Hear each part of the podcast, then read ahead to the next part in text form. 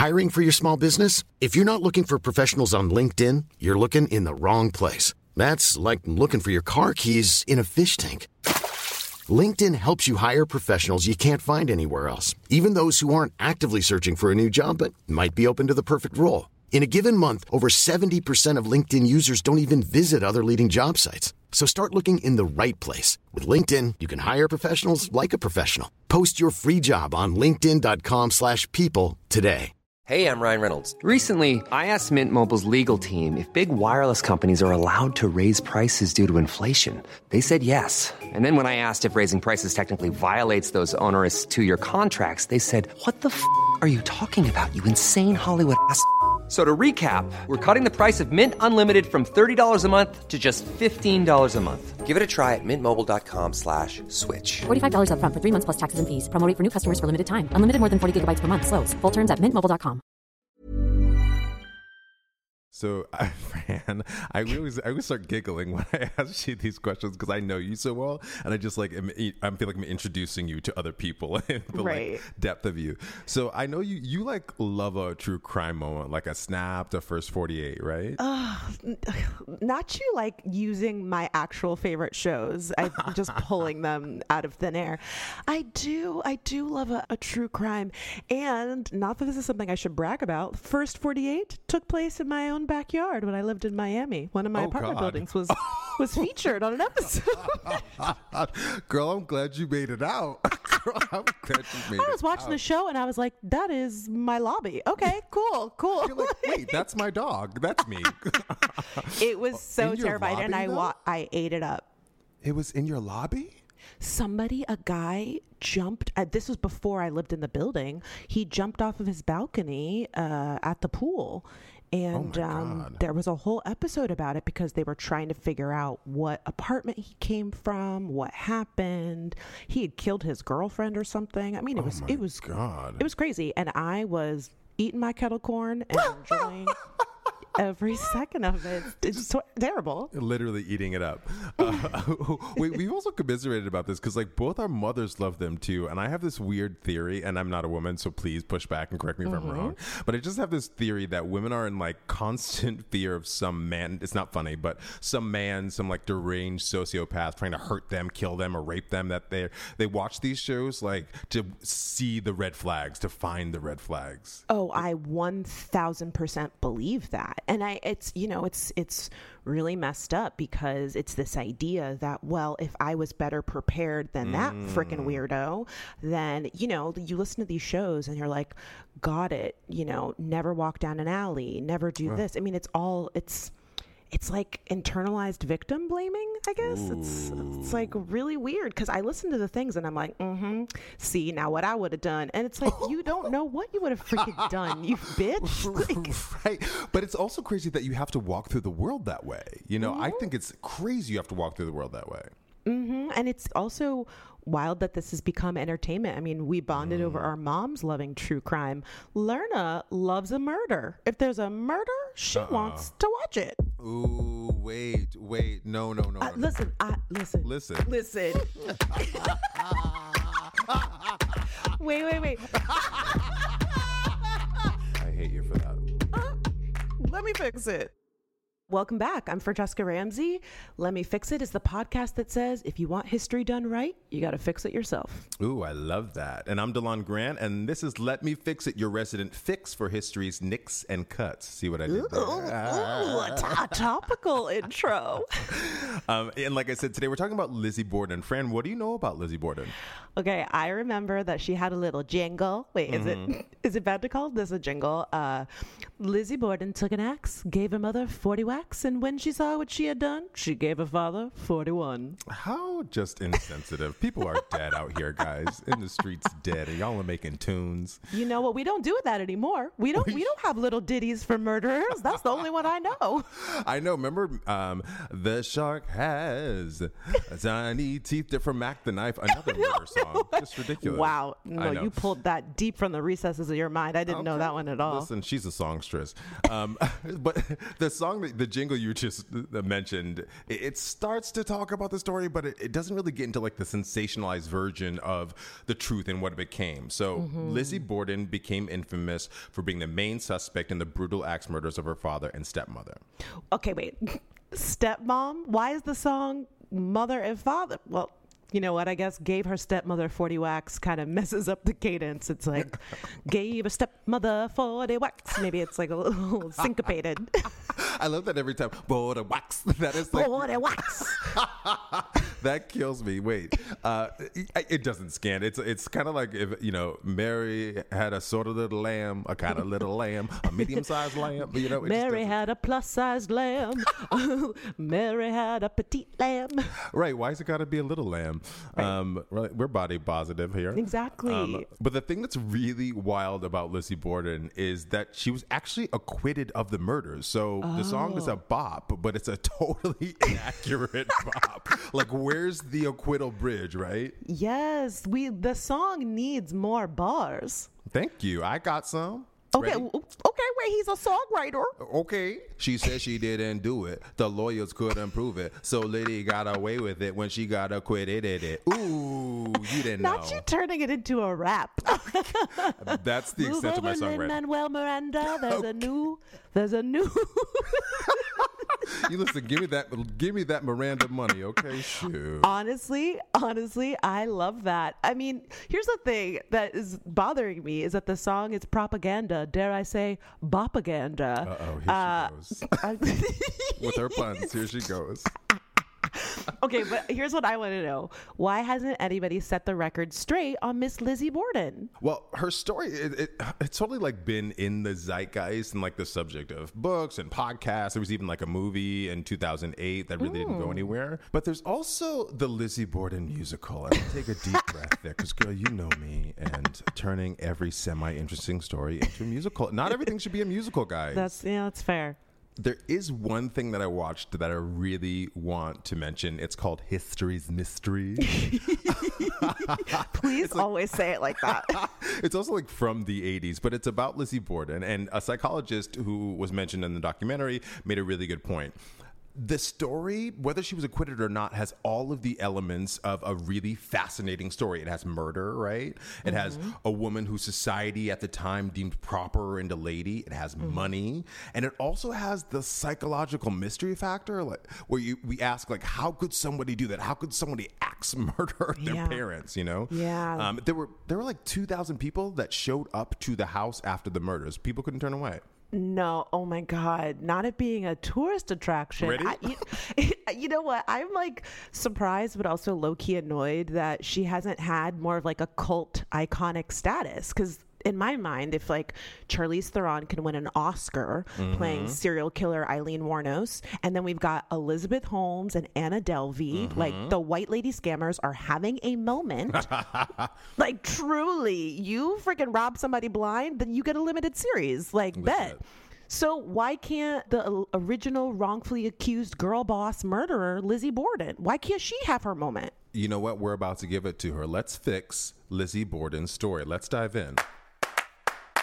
Okay, Lizzie Borden was born on July 19th, 1860, in Fall River, Massachusetts. Just three years later, her mother dies. And then Lizzie's father remarries Abby Dufresne Gray in 1865. Okay, Papa was a rolling stone. He said, "I'm gonna get in these streets." Yo, well, look, girl, listen. You know the patriarchy. He probably was like, "Let me find another woman to take care of these cheering." Okay, Oh, he could so- not be bothered. oh, that is so. I mean, I mean, do what you got to do, but setting the stage for some drama. Ready? And and his his name was Andrew Borden, and Andrew Jackson Borden. We're calling we're calling you on it, sir. Um, so he also was a coffin maker, and like, I mean.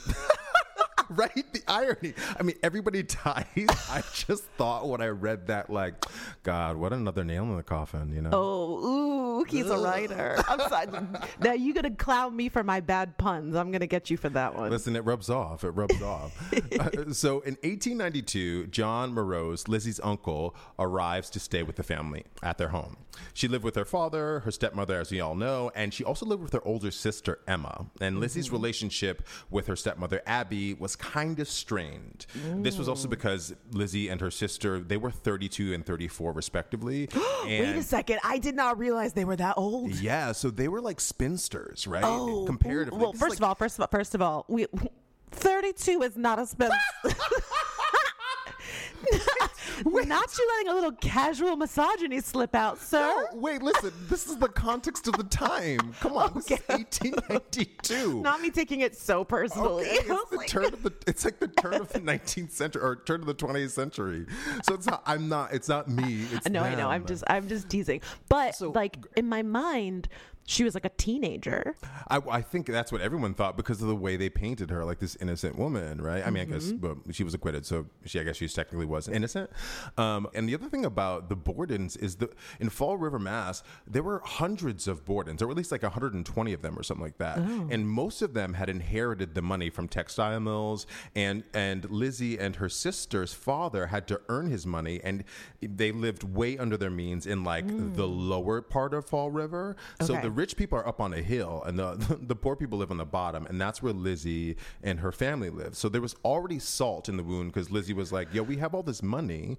but I And we are 32 and still live with our parents. right Like, and oh. women of the time and of their stature but kind of were looking for husbands and families like a Mm-hmm. household to take care of so they were bored too they have nothing going on and The Bordens were bored.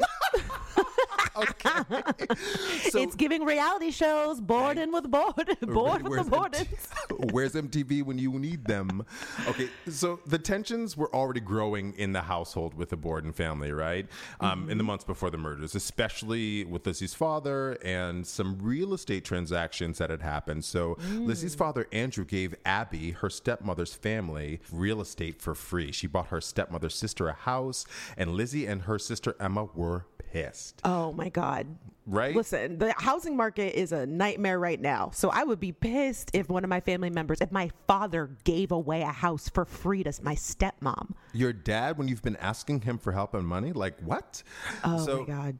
They threw a fit. So their dad actually sold them a rental property that he had that he owned. They grew up in this rental property.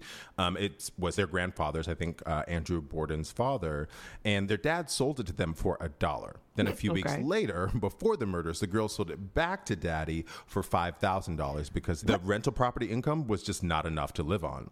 Okay, I I admittedly do not watch Selling Sunset, but I don't think that that's how real estate works. A dollar and five thousand dollars, like that feels kind of sketchy. Also, like five thousand dollars is one hundred and sixty-three thousand dollars in today's money. So I'm also like, oh. give me that money. Shit, that is so wild. Okay, so so the story gets even more weird leading up to the murders because the night before, Lizzie and Emma's uncle John came and stayed with them for a few days to discuss some business matters. Hmm. And their dad, Andrew, was a little speculative of the conversation, particularly all the property stuff. And so that was just making an already tense situation. So, for several days before the murders, the entire household had been violently ill. A family friend thought that maybe it was food poisoning, but the stepmom thought that maybe they had been poisoned because apparently Andrew was not well liked in Fall River. Now, isn't hmm. that some shit? So he had en- enemies, and yet Lizzie takes the fall. That, that I'm, I'm stymied. I'm stymied. right, there was no one. No one else was considered. I hmm. mean, I mean, Suspect. again, like if if her first instinct was somebody might have poisoned him, that tells me there might be other suspects. But anyways, I hmm. digress. So on August 4th, 1892, Lizzie Borden alerted the family maid Bridget to her father's mutilated body found in the living room. He had been hit 10 or 11 times with a hatchet like weapon while sleeping on the sofa. So the song is full of lies. She said I was bamboozled.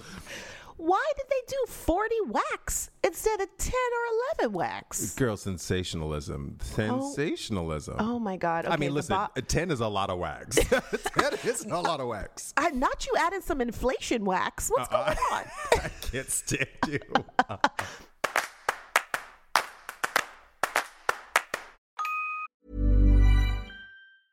Hey, I'm Ryan Reynolds. Recently, I asked Mint Mobile's legal team if big wireless companies are allowed to raise prices due to inflation. They said yes. And then when I asked if raising prices technically violates those onerous two year contracts, they said, What the f are you talking about, you insane Hollywood ass?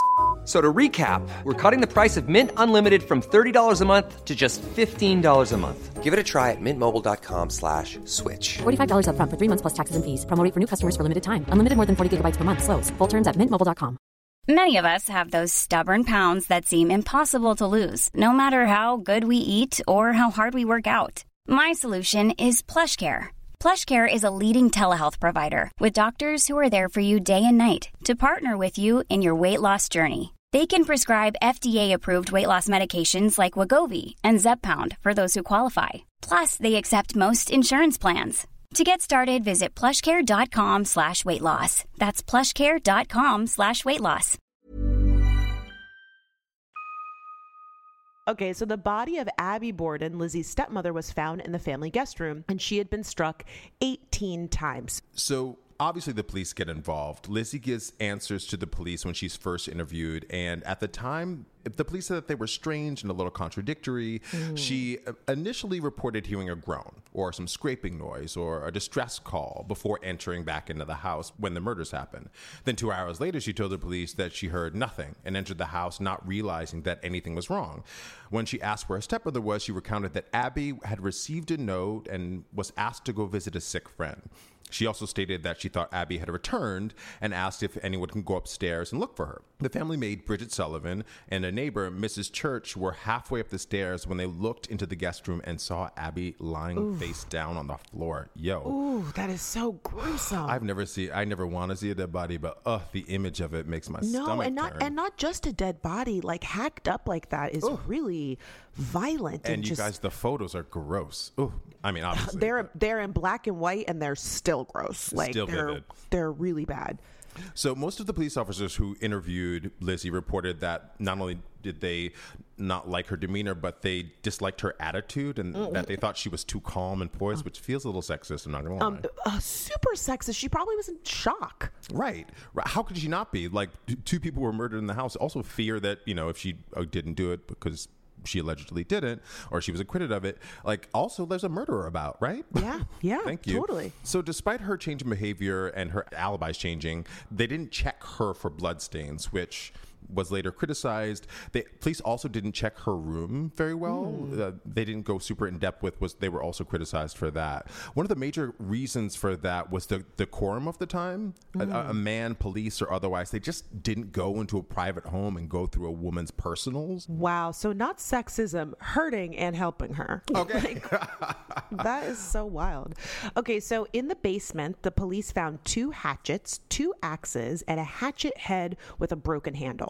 The hatchet head was suspected of being the murder weapon, as the break in the handle appeared fresh and the axe had dust on its head, unlike that of the other bladed tools. And it appeared to have deliberately been applied to make it look like it had been in the basement for some time. However, none of these tools were removed from the house. What is this? Is giving LAPD like Okay. y'all? Y'all are just like. "Mm, maybe we'll try to figure this out. So, because of the mysterious illness that had stricken the household before the murders, the family's milk and the victim's stomachs during the autopsies uh, were looked at um, and they were tested for poison, but nothing was found. There were also some rumors that Lizzie had purchased hyaluronic acid from a local drugstore, which could have been used to poison the family. But Oh. Lizzie was like, no, that's not what I was using it for. I was cleaning my furs, which I don't even know if that's a real thing, but okay. With acid? I don't make no. I, I mean, it does sound strange, but I mean, I'm not a scientist, but I mean, maybe the fur was alive when she got it. the She's damn like, fur. I had to dip it in the acid before I threw it over my shoulder. You- remember those fox, those fox furs where it's like And that little fox head. Oh my god, disgusting! So fucking yes, nasty. that's totally that's that's probably what she was rocking.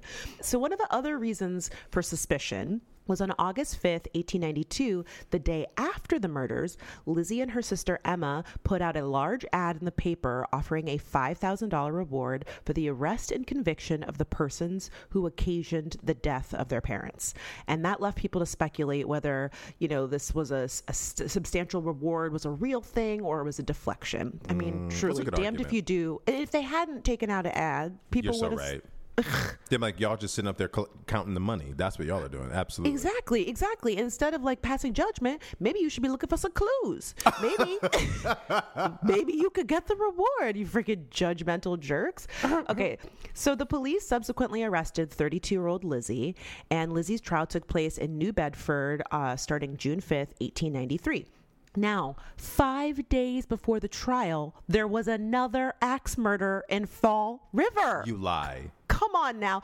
The victim, Bertha Manchester, was found hacked to death in her kitchen. Suspiciously, there's no limerick about it. No rhyme, no crime. You ask me. As she rhymes.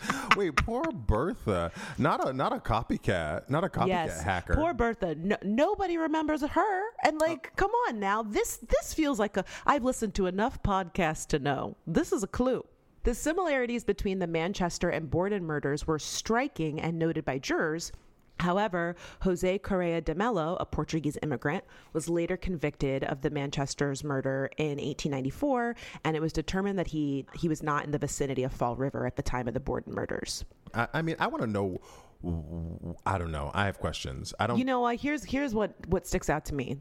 The more things change, the more they stay the same. Because look, they found a, a light brown man, and they Yo. said this is who did it. Uh, Absolutely, and you know when they the before they even looked inside the household, the Borden household with those murders, they went down to the Portuguese uh, harbor and they started rounding up people because they were Mm-hmm. Oh, like, I'm it sh- had to be one of these people. I'm sure they did, but it's also just so interesting. All of the points where it seems like they decided that they knew who it was and or they weren't going to do any research because how do you not look at the suspect for blood? And also, an axe murder, you're there's going to be blood. There's blood all over the house. So There has to be.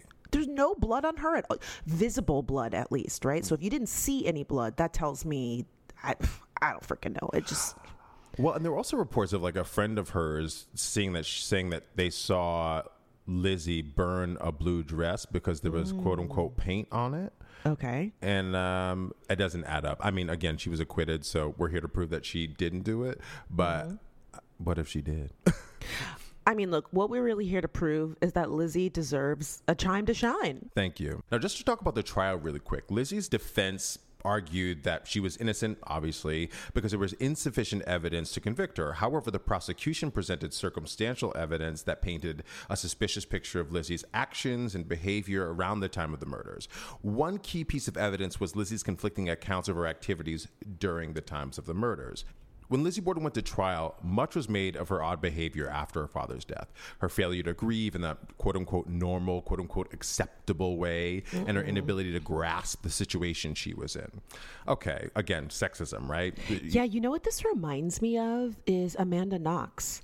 That it was the same. I mean, and there's something about you know Lizzie and the wax, Amanda ah. and the Knox. I don't know, like, You better find you better find a pattern. but ah. but it's the same thing, right? Where this idea of well, you must be guilty because you're not acting the way I would act if this had happened to me, and nobody knows how they would freaking act if their parents were murdered and then you were on trial for the murder. Well, and it's also I, I, I agree with you so much just because like the the shock of it all. Mm-hmm. The idea that that's happening to you or that you're involved in anything like that is like so perplexing. I can't imagine it. And so for it to happen to me i don't know how i would react but maybe i might be really sober right? Yeah. one of the rationales around why lizzie had strange testimony with the police is that she was semi sedated because she was mm. in shock. A doctor was giving her morphine sulfate to keep her calm girl she was high as a kite Okay, she was high as a kite That like that that totally checks out because if you've ever met somebody who's like right fresh off of like the grieving process, oftentimes they do feel like a zombie because they're just like in absolute disbelief. I mean, I'm sure there's some scientific evidence for why this is, but I would guess it's like your body kind of goes into like protection mode. Like sometimes people don't eat, they don't sleep. I mean, they're just like a shell of themselves. Well, because it's also like how you're body and brain are processing them, right? And I, I think a lot of times, I'm not a scientist, I'm not a doctor, but I feel like a lot of times what we feel doesn't necessarily uh, balance with what what logic we have in our heads. Yeah. So times sometimes you don't know what you're feeling and you don't know what to do. So the expectation that you're supposed to behave again in a specific way is uh, completely erroneous. Um, so you know she was high. She was on morphine sulfate, and in the end, her testimony was actually thrown out and couldn't be used at trial because she didn't have a lawyer present. Oh, what? and yeah, yeah. What? Yeah, no, she oh didn't my have- God, they were just making this up as they were going along. Yes, she didn't have a lawyer present, and she was being questioned as the prime suspect without even knowing it. Oh, my she, God. And she has to be told that. You have to be told, "Hey, you're under arrest, and anything you say is going to be used against you." Miranda rights, bitches. What? Oh my God, listen, I uh, hello, that's like the first thing you see on Law and Order. So, despite the circumstantial evidence, the jury eventually acquitted Lizzie Borden on June 20th, 1893. Can I just remind the class that though they acquitted her, Lizzie was not judged by a jury of her peers. Women Wow. were not allowed to sit on federal juries until the Civil Rights Act of 1957. And then it took until 1973 for all 50 states to make it legal. And then it took the Supreme Court Wow. until 1975 to make it a constitutional protection. I'm just saying. wow.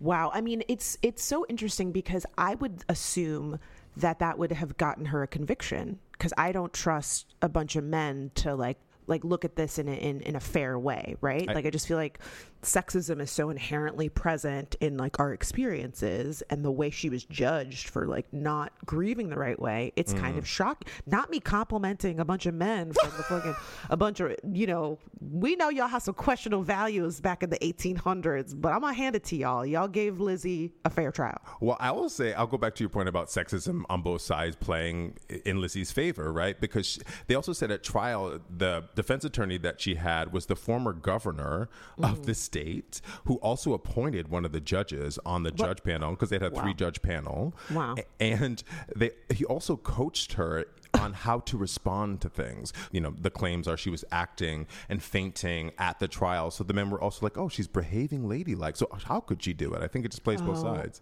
Wow, that's so interesting. It's so crazy. Back to the case, it, it, it attracted significant attention and public interest, and Lizzie Borden has remained the subject of fascination and speculation for years. The crime scene, this is mm. crazy to me, the crime scene itself has been rebranded the Lizzie Borden Bed and Breakfast Museum No. since 1990. Are you going, Fran? Are you going? Absolute. You know what? Actually, if I ever get married again, honeymoon I location. Let's go. That is so morbid. Why would anybody want to stay there? You know those like we- you know when you go to like a theme park and they have those like Western style things where you take a photo. I can imagine Yeah. like it's just like a bunch of fam- a family with a bunch of axes, you know, Oh God! in front of I the just- house. Oh God, that that is so creepy. Uh, so now that we've talked about Lizzie's history, let's talk a little bit about Lizzie and pop culture. So. We as a society have tried to make Lizzie happen a number of times. She has been the subject of books and plays and films often exploring the question of her guilt or innocence. And I really think that the Borden murders resonate because, you know, we just never really know how the tragic events played out. Hmm. So, a few times she's been captured. There was a Lizzie movie in 2018. It was directed by Craig William Mc- Macneill and it was starring Chloe Sevigny and Kristen Stewart. It is based on the true story, of course, of Lizzie Borden. Chloe Sevigny served as the co producer. So the film had its world premiere at the Sundance Film Festival in uh, January 2018, and it was released September 2018, but it didn't really go anywhere like i was so surprised that i couldn't find like award nominations i did watch the trailer um and it was interesting because I don't know who Kristen Stewart plays in the film, mm. but they had a little some gay moments in that trailer. Oh, did they really? Uh, I, I wonder if that's in Kristen Stewart's like writer. She's like must have gay stuff in anything that I'm in. Because she and Lizzie out. were, were giving each other looks, and at one point they were like about to kiss in the Uh-uh. trailer. I was like, "What's going on?" That's you know that's why I wasn't. That's why I didn't give it an, an award or, or wasn't acknowledged because they were doing too much. You know. also, if I'm writing this, if I'm writing this screenplay, he hasn't written anything. But if I'm writing this screenplay, what where am I focused? Am I focused on the household or am I focused on the trial? I think the more interesting thing is what happens in the household leading up to the murders, and then it's like blackout. You don't see the murders. That's how I'm in. yeah so the so again we i didn't watch the movie i just watched the trailer and like the trailer has all the elements of something that feels you know like a good movie like a thriller. But i was definitely thrown off by the like are kristen and chloe about to scissor? Because like i'm like, scissor. Oh, sorry sorry sorry. Axe. Should they are they, are they gonna, I they're gonna swap axes. Like, Okay, so in 2014, Lifetime had a TV movie called Lizzie Borden Took an Axe. And uh, they were like, you know what? Not enough. they followed no, that we're up. not done. Not enough. They followed that up with a 2015 series called The Lizzie Borden Chronicles, God. starring Christina Ricci. She loves a dark character.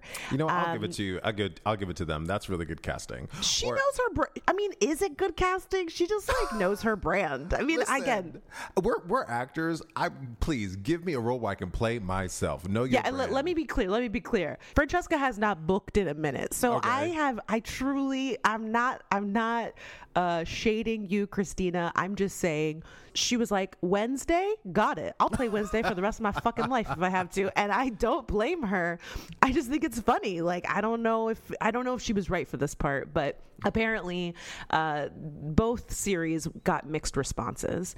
There's also a Lizzie musical, which the New York Times describes as a gothic rock ritual with riot girl attitude, an eerie hybrid of rock club and turn of the century New England parlor. Which what is that? That's like a fucking Mad Lib. Truly, there were these musicals. I have to mention this. There's musicals that were like these rock musicals of a certain time, very angsty. Like they took like Green Day's song and made American Idiot. You know, Mm-hmm, um, there were. I, I can't think of another one off the top of my head, but I listened to a couple of the tracks on this musical, and I was like, oh god, it's just so of that ilk of that era yeah. that I wasn't really interested in it. But then I I want to circle back to like the first song. Mm. Franchesca, absolutely not. Why? What oh does Oh my it sound It- like? It's not bad, bad. It's just like creepy bad. I- I- It's like this dissonant, atonal, like creepy lullaby with a chorus of children singing the song.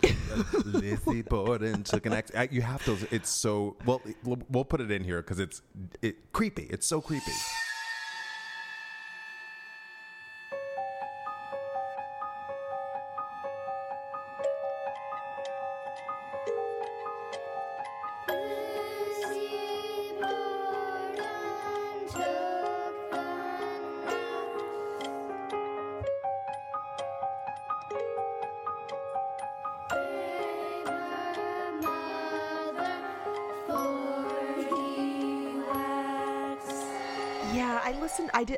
Listened to that one. I just listened to a few clips from the website. It kind of. It felt like Avril Lavigne wrote Exactly, her exactly. own version of the Lizzie. The, you know what I mean? And like, and like, even the outfits kind of felt like like they were wearing the period outfits, but like the way the women were styled, like they all had like spiky hair and like neck Mm-hmm. Dark collars makeup and, like- dark makeup. It was just, it was just weird. Like it just, I don't know. Again, similarly to the movie trailer. Again, didn't watch the full Lizzie movie. It just feels like these ventures were adding too much, and the story has more than enough. It doesn't need so all true. the sauce.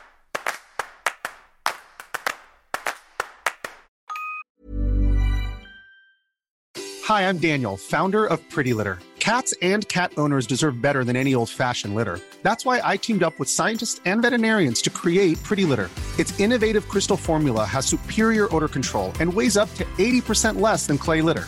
Pretty Litter even monitors health by changing colors to help detect early signs of potential illness. It's the world's smartest kitty litter. Go to prettylitter.com and use code ACAST for 20% off your first order and a free cat toy. Terms and conditions apply. See site for details.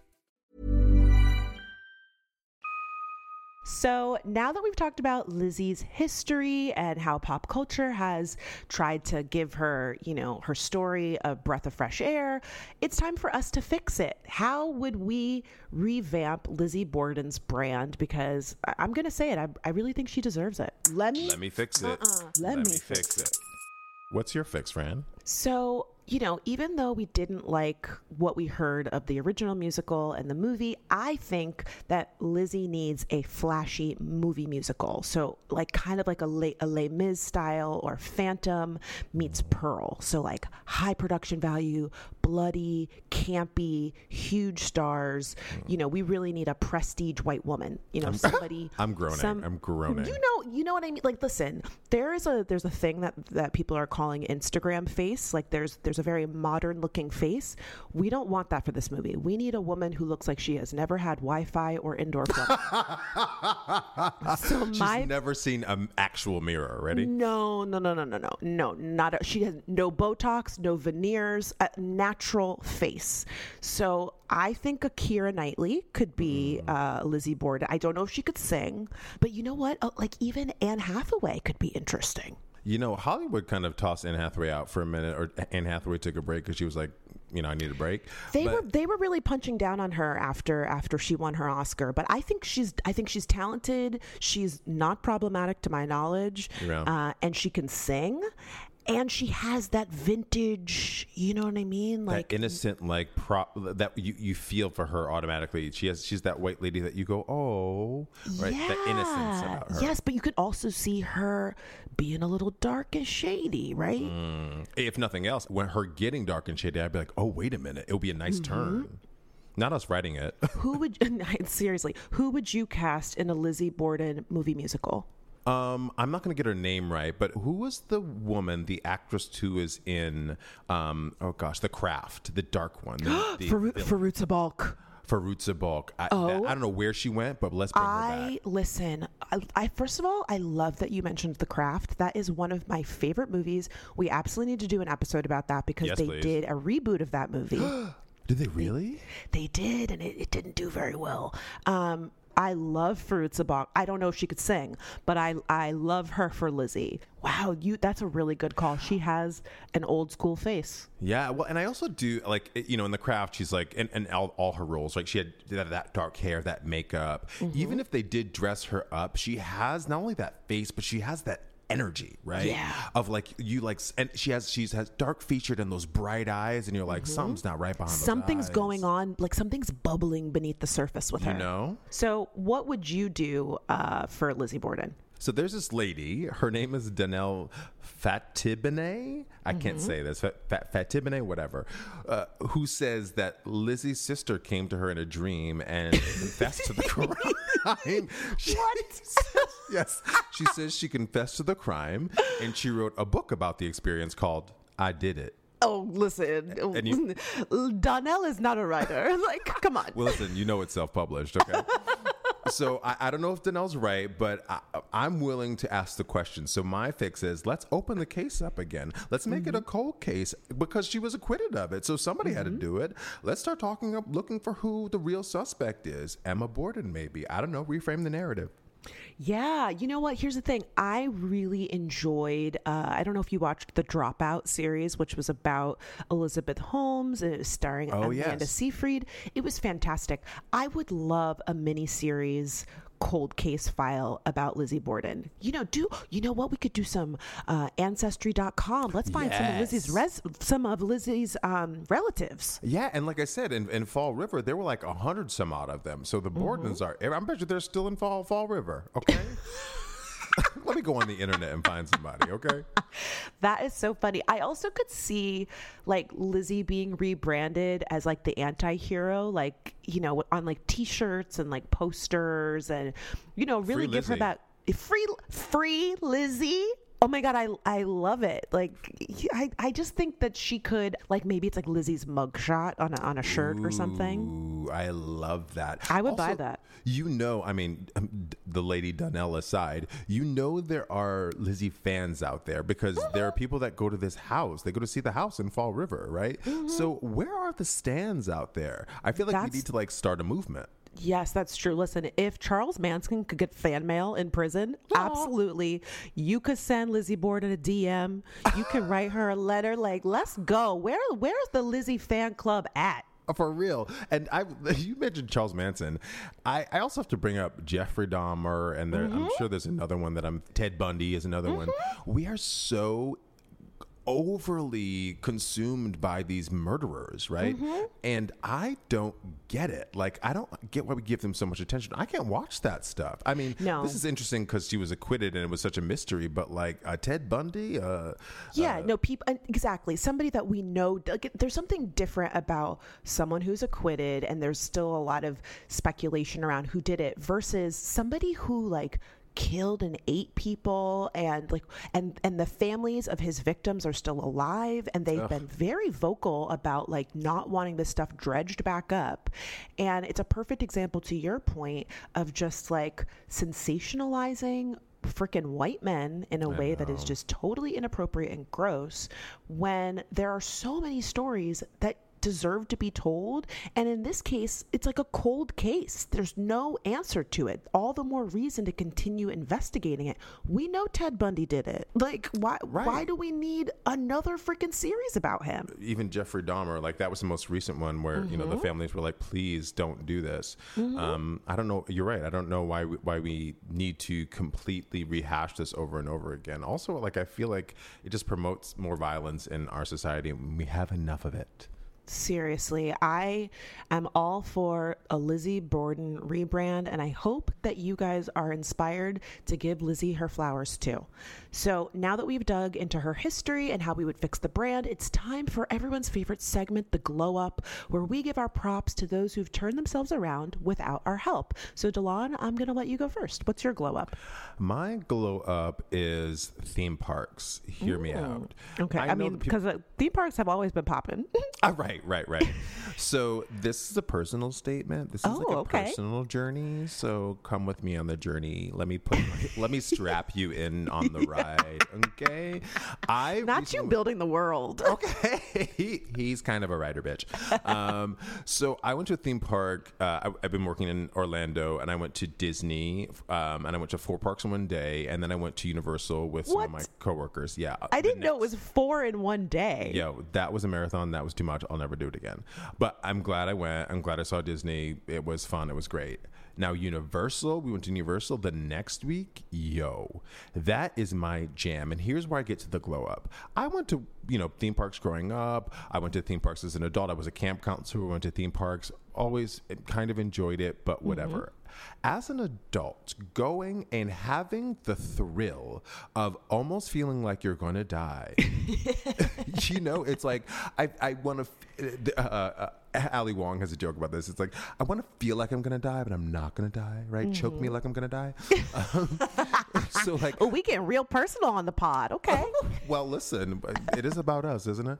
So Yes, yes, yes. The, the feel of like you're going to die, but then gravity saves you. There's something so elating about that, and uh, also the feeling of weightlessness, also the feeling of, of that level of speed that you don't feel in life. It was so thrilling, and it was like a high. Every time I came up one of these rides, I felt like a kid. I was skipping, I was jumping, I was laughing, I was scream laughing on these Oh my rides. so God. theme parks have it for me. I I'm a believer. I am gonna go back twice a year, semi-annually. I'm putting it in the budget because they, it really gave me so much therapeutic joy. I'm, I'm for real, friend. You should come with me. Oh my God, not you working for big theme park. Um, I have to say, you and I are so different. I can I don't want to be on a ride. I'm terrified. Really? Oh my God, yeah. I I I get sick. I get Oh, like like motion sick. yeah, I get motion sick and I and I feel scared. Like I want to keep my feet on the ground. Like I am very risk averse. You know what I mean? Like I I think that's why I'm shocked because I am pretty risk averse too. I know that's that's why I mean, but that's why it's a glow up for you because it I just doesn't seem. You know, I think the other thing about it, like just knowing you, like you're very funny and, and we have a great time together, but you're also serious. Like I'm you're very also serious. you're very serious, and so like the thought of you skipping, wearing little mouse ears at the theme park is just like so foreign to me. And I think it was foreign to me too. And I, it's like as an adult, we are going deep here. You're totally right. As I love ad- it. As an adult, I just like it's rare that I have that level of of awe, of wonder, Mm-hmm. and excitement there. And, and I just didn't. You know, I'm a jaded, cynical New Yorker, so I was like, oh my god, I can feel this. This is how kids feel, right? It's like a, a, that theme parks work. It's it's a magical place on earth. You know. Oh my God. well, Um, yeah, listen, so- I, you know, I've lived in LA for three years, so now I'm in my woo era, and it sounds like the theme park was healing your inner child. It was. It did. So that's my glow up. What is yours this week, Fran? So my glow up goes to crochet. Crochet is really having a moment. Uh, Hmm. we used to think of, you know, those weird square blankets that your grandma would make, and you always see them at the Goodwill. I always thought Not of crochet. grandma. no, listen, I, I'm just saying that was where most people connected with crochet. Something that like elderly people A would do. doily. A doily, exactly. Um, but it's really making a comeback in fashion. Um, there's a lot of designers and boutiques that are experimenting with crochet bikinis and bucket hats and handbags and dresses. And there is an, a, a boom of what's being called cottage core and grandpa core. Oh and my God. What is I know that? it's it's just like it's it's kids wearing it's the Gen Zers wearing clothes that feel Vintage. not anti- vintage antiquated it's like Hmm. big poofy dresses and it's lots of like homesteading so like growing your Oh. own fruits and vegetables and like making bread and just like living this kind of like soft life like you know Laura Ingalls. Yeah, yeah. Laura Ingalls, like you ain't got no indoor plumbing, like just, just you know, just really taking it that musty earth smell. Not must. Yeah. I'm dead. Yes, you heard, know, ex- heard. you know, you you know exactly what I'm talking about. So.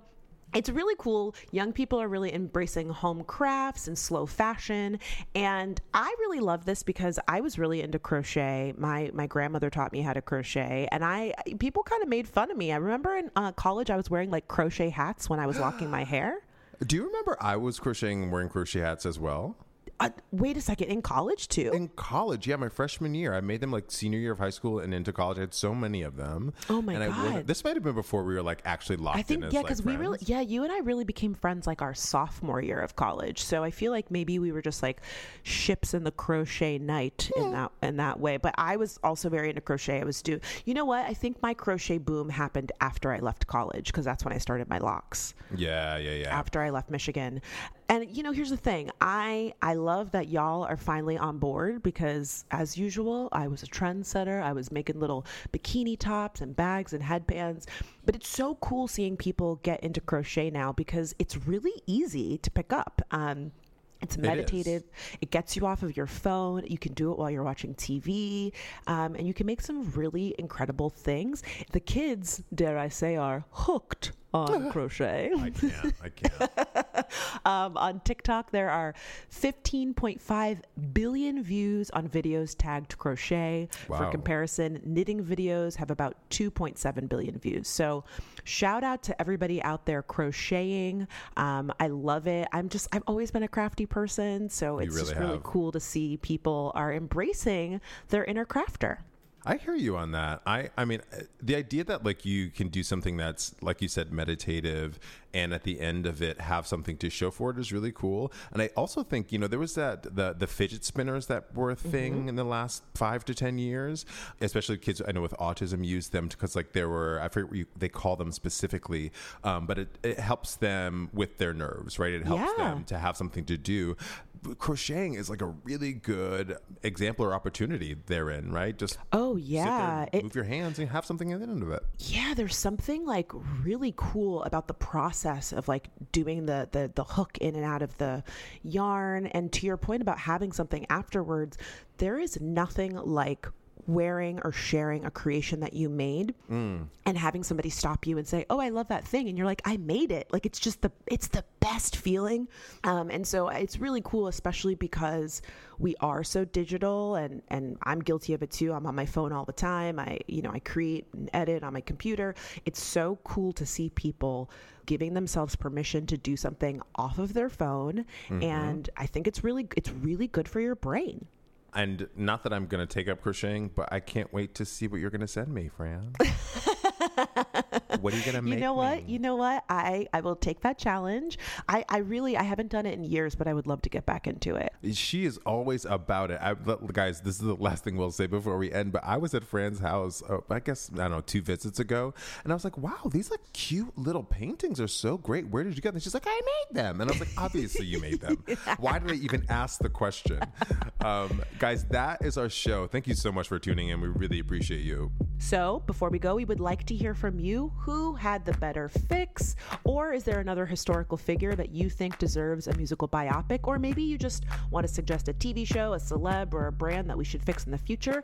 Please hit us up on our Instagram at FixItPod. So we know that you enjoyed this, but we want to hear about it. So if you would, please be sure to give us a rating on iTunes or whatever your favorite podcast app is. I'm Franchesca, I'm De'lon.